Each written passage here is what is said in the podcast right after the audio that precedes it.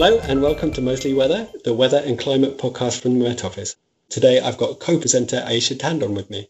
Hi, yes, I'm Aisha. I'm a climate science communicator here at the Met Office and very excited to be on this podcast. Great. Well, today we are talking about UK climate projections, extremes, and we're really lucky today with us is James Murphy. Hi, James. Hi, Doug. So James leads research on climate prediction and climate projections here at the Met Office. He's a science fellow. And also we have Simon Brown. Simon, do you lead research on the extremes in the climate? That's my focus, yeah. So any type of extremes, both in the past and the future, that are weather-driven.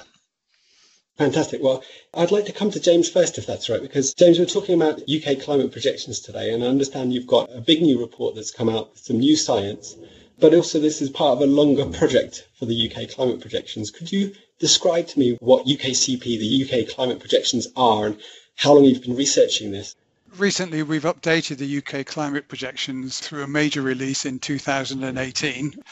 And this follows off the back of several generations of UK climate scenarios that really go back to before the year 2000. The most recent release, I think it's fair to say, was the most comprehensive or the richest in terms of content that we've ever produced. So firstly, we have both land and marine projections. And today we are going to be talking about the land component. But the land component itself is split into several different types of information. So what we're going to be talking about today mainly is one that we call the probabilistic projections. And this is really a product which is focused on combining a large amount of climate information to get a sense of uncertainties in the future changes. What kind of timescales are we talking about, and where are the projections focused? So in terms of timescale, we cover the whole 21st century. And we do that for several different future emission scenarios as well. Now, the probabilistic projections are focused mainly on the UK, although we do produce a sort of global temperature result as well, because that's a signature climate variable that a lot of people like to use to set the UK results in context. But in addition to the probabilistic projections, we also have a set of global climate projections, which consist of straight model output, rather than output that is statistically processed to combine it into probability distributions. And then another strand of information is what we call UKCP regional and in fact UKCP local. So we also have a set of regional climate model projections which are configured at higher spatial resolution of 12 kilometres and they cover both the UK and Europe.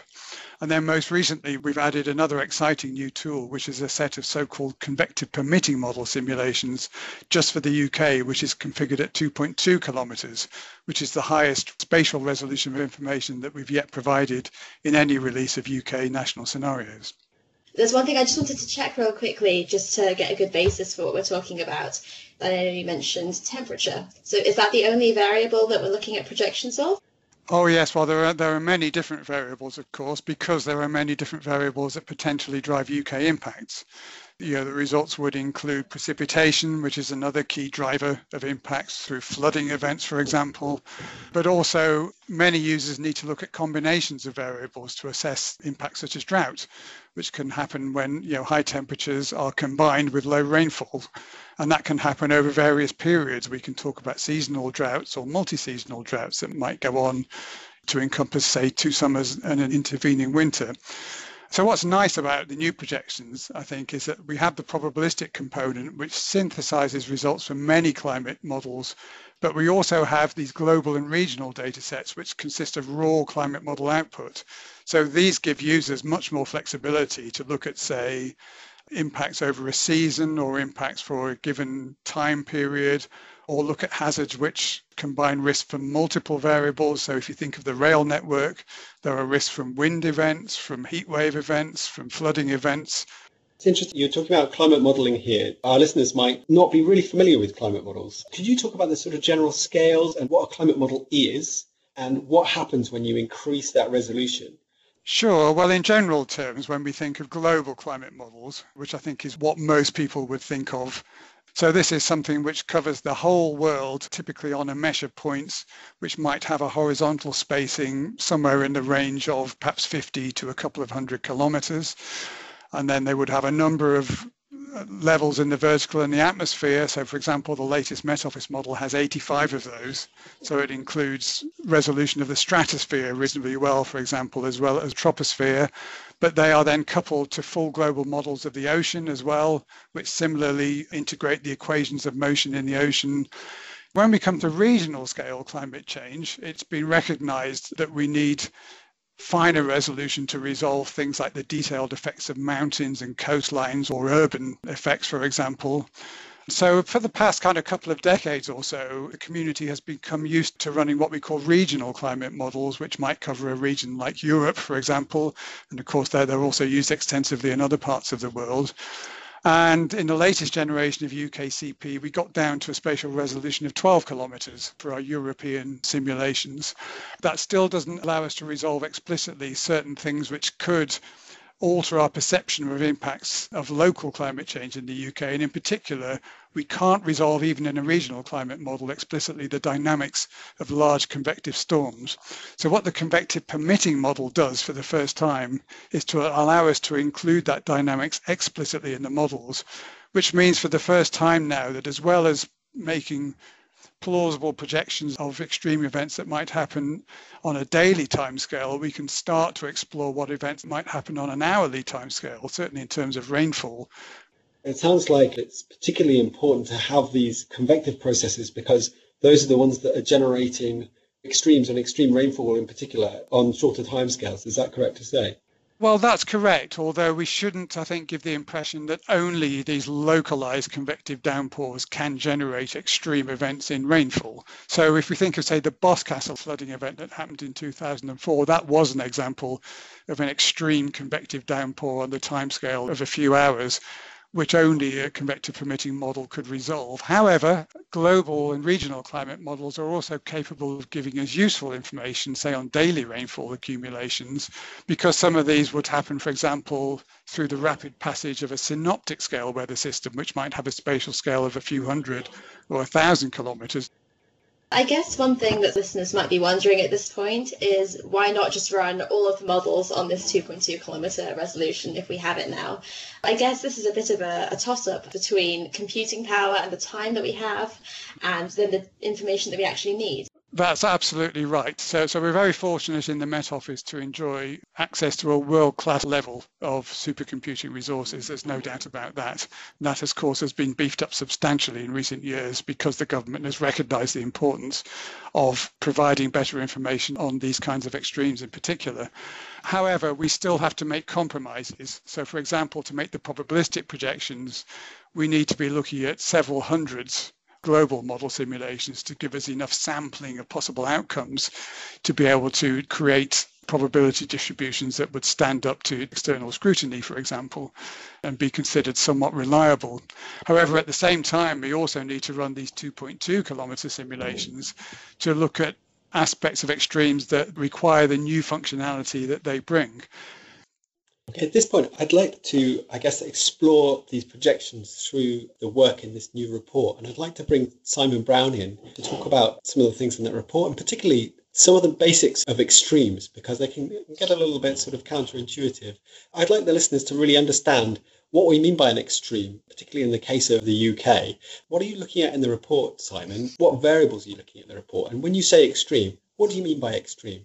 So in this report, we're looking at three different variables: Tmax, which is the hottest daily temperature, and the maximum one-day rainfall, and the maximum five-day rainfall for the four seasons of the year. And we're doing that for the year 1950 to 2100. And we're looking at three different levels of extremes. And quite a common way to look at extremes is thinking of how often you might see something of a particular level. So the three levels that we're using is 1 in 20-year event, a 1 in 50-year event, and a 1 in 100-year event. Now that's a little bit strange when you're thinking of a climate that's changing continually, but it gives you the idea of how rare these events are. So they're not the hottest day of the year, they're much rarer than that. They're ones you might only see once every 20 years, for example. These are the return levels I see in the report. And I really want to go over this and get this absolutely clear in people's mind, because this is quite difficult to communicate in my experience. So return level is a level of something, sort of a temperature or a level of rainfall, you would expect to see on average every 100 years or 50 years. But I've been trying to get this across to my parents who live next to a river. That doesn't mean that if you see the 1 in 100 year event one year, you won't see it again the next year. You might see it again next year, even if you've just had it. Is that correct? That is correct, unfortunately, yeah. Yeah. So just because it's happened doesn't change the probability necessarily that it'll happen some date in the future.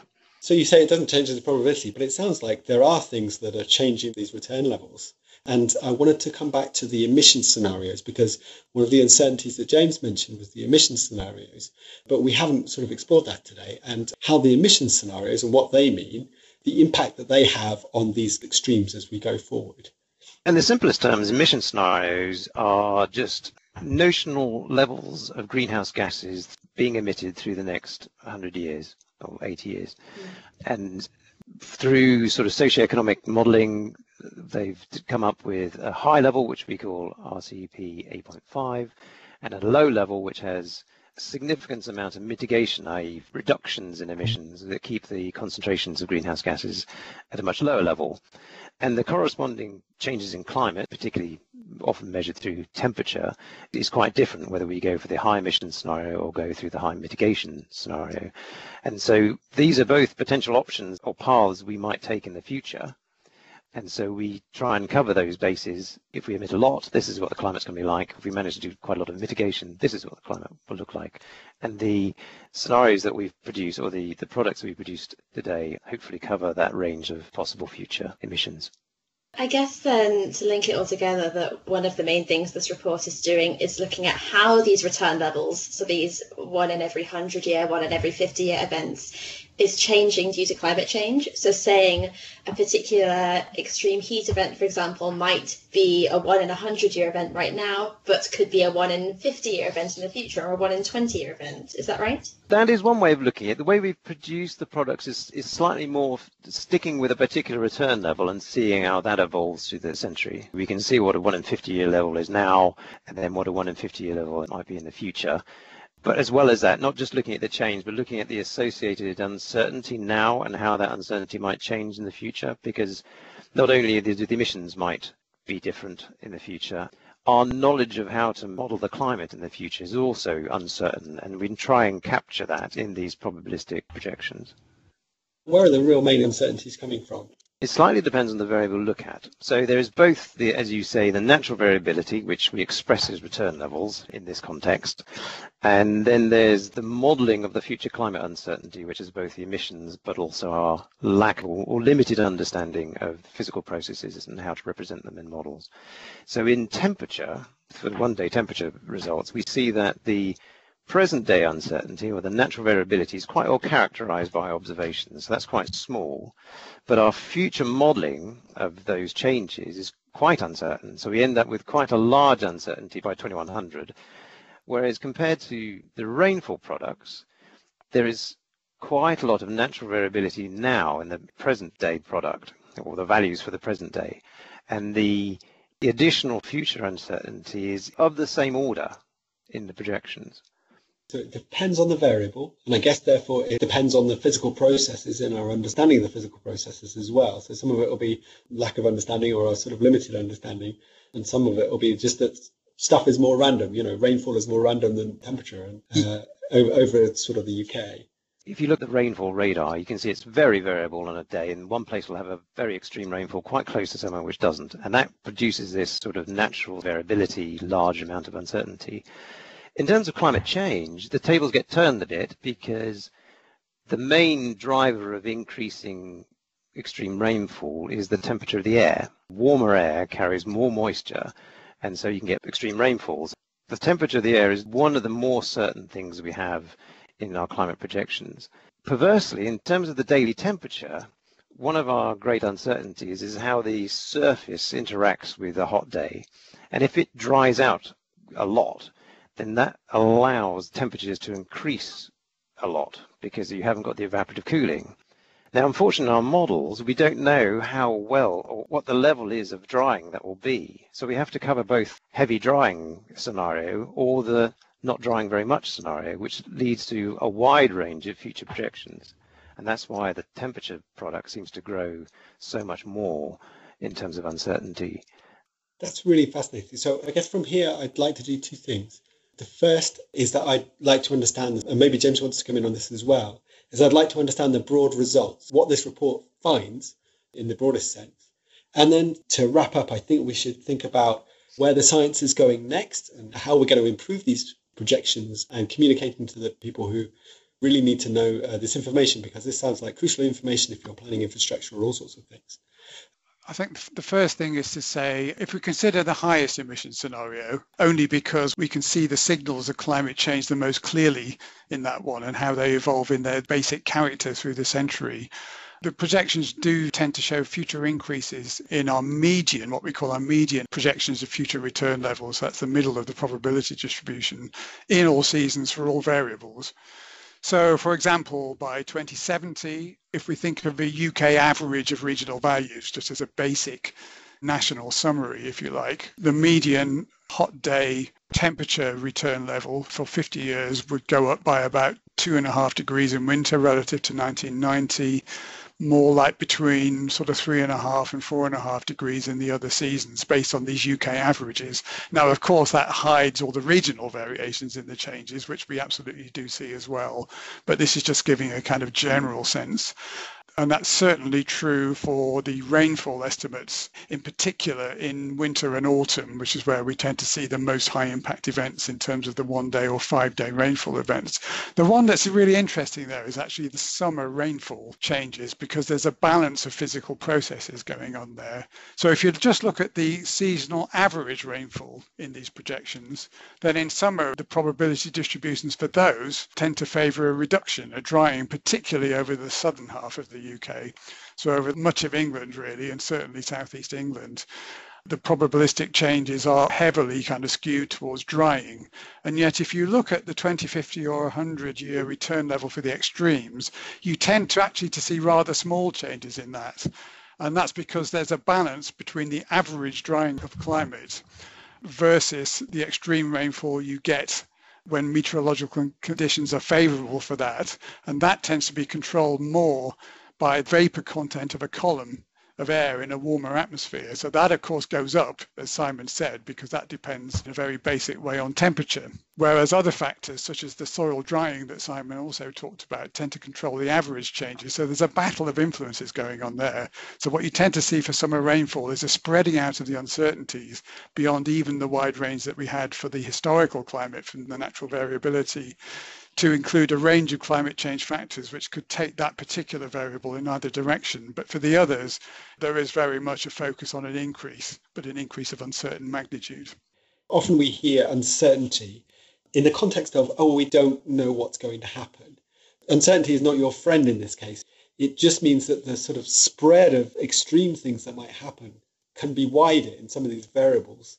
So it makes it either more difficult to plan for, or you have to plan for more extremes. That's right. I mean, one of the key kind of strengths of presenting information in this probabilistic format is that it does confront planners with the uncertainty. Now, that doesn't necessarily, of course, make their life simple, but what it does mean is that planners are armed with the kind of information they might need to balance the costs of different adaptation strategies against the risks of different possible outcomes actually occurring. And of course, the probability distributions do give some sense of where the most likely outcomes are as well, which would tend to be, of course, near the middle of the probability distributions. I'm imagining it's going to help them, really sort of rule out some things as well. They're going to say, we might need to adapt to climate change, but we're very unlikely to need to adapt this far or beyond this. So you might be constraining there space of actions, if you like. Yes, I think that's true. I think the one caveat to that is any set of projections, whether they're probabilistic or non-probabilistic, that include actual data are all based basically on climate model simulations. They are therefore conditional on the knowledge of climate system processes that have gone into those simulations. And of course, climate models, while they are highly sophisticated and suitable and probably our best tools for making these sorts of projections, are also imperfect and have some missing processes in them. So I think we'd always kind of recommend to stakeholders and planners that they consider this information, but they also take advice on anything that might be coming along in terms of improved understanding in the future, which could open up the possibility that new processes that we didn't previously know how to model might even change the picture in the future. In terms of caveats, actually, there was one thing I wanted to pick up with Simon was you mentioned earlier that the climate models, you can run them over historical events and you can see how these return levels and the extremes might have changed from the past to the present, for example. And I'm struck by the fact that you were talking about these extremes are really sort of rare events. How do you understand these rare events and how do you understand how often they might have occurred in the past, given that they're so rare? So the key to that was sort of worked out in the 1960s or so, where clever people worked out that if you look at just the largest events in a set, they start to form a distribution which is independent of the parent they came from. And that sounds a little bit weird, but the very act of sampling and selecting largest values made them fall into a particular family of distributions. If you collect your data over a long enough period and then just select your large values, you basically want to look at the whole lot in one go and see if you can fit one of these distributions to them. That's their natural behavior by your fact of sampling. And so that's what we've done here. We've taken the observed record, generally sort of 50 years of data or so, selected the extremes there, done exactly the same with the regional model, but taken it from 1950 to 2100. So we've got quite a lot of data now and fitted one of these distributions with the enhancement that they're actually, it's a non-stationary distribution, so it changes from 1950 to 2100. And because we've got that long sweep with a large enough climate change signal at the end, you know, by the end of the century, the signal's quite big, and we say, well, that's the way that affects the distribution is constant or consistent or a function of the global temperature.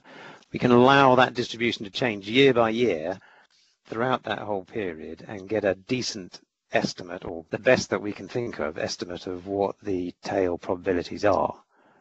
I'm really intrigued as to try to get the listeners to understand the impacts that it might have over the next half century or so, and try to relate that back to what their experience is and what we might have experienced recently. So I understand, James, that you've been looking at some of the figures for London and some of the all-time record heat that we've had recently in the UK, and how those things relate with what's in your report.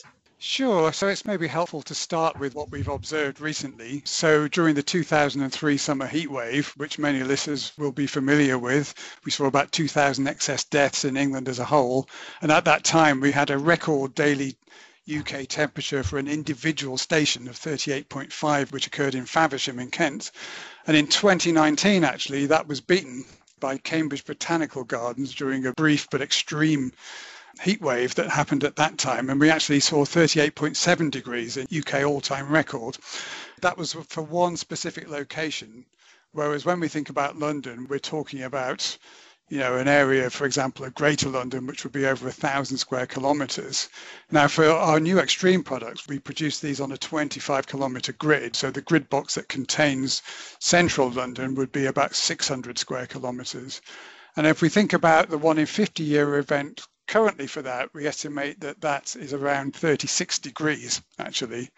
But of course, because that's a larger area, it would affect millions of people rather than the smaller number of people at an individual location.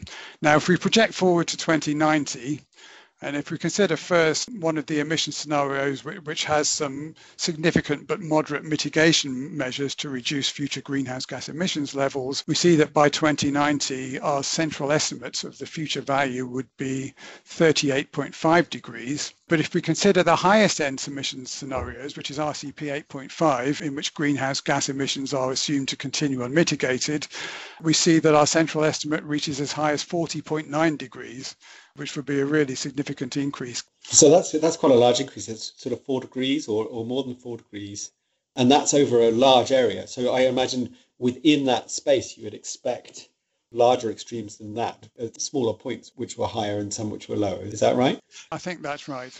And I guess it's important to understand that RCP 8.5, that high emission scenario, is something that's considered quite unlikely given the amount of carbon you'd have to put into the atmosphere. It's a sort of edge case that we use to test our models. That lower emission scenario you talked about, was that RCP 4.5? It was, yes. Okay, so that's seen as a fairly middle-of-the-road emissions scenario, isn't it? Something that is quite likely to happen. Yes, I think that's right. It's important to say that these socio-economic scenarios don't come with an attached probability to them, actually. So at the time they were produced, which was, of course, before the Paris Agreement on climate change, they were seen essentially as equally likely, I think. Now, whether they're still equally likely now, of course, depends on what we think the policy response to processes like the Paris Agreement will be. And of course, that itself was uncertain and beyond the realm of climate science. And that's really why we do produce a range of these emission scenarios and explore then what the results might be for all of them. But if we think, for example, that something like RCP 4.5 could be a future pathway, then even that will produce increases in a 1 in 50 year event of more than 2 degrees compared with current conditions. So we shouldn't think that that's a small impact even in itself, because there's a strong dependence on these heatwave conditions and what they mean for human health and for infrastructure networks like the railways, for example, where tracks buckle when the temperature exceeds 36 degrees, for example. Power lines can sag and things like this. There can be line-side fires or forest fires over wider regions. So the risk of these impacts can in some cases depend quite sensitively on what these return levels are. So I guess the question is, now you have released this report. As you were saying, UKCP is a constantly evolving project.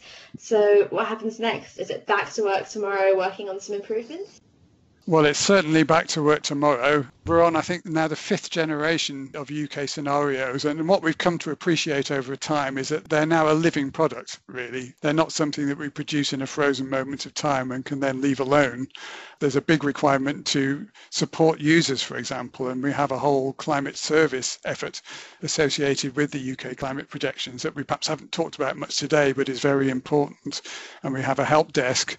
And then from time to time, we do have additions to the products, of which these new extremes projections are indeed one, which come out.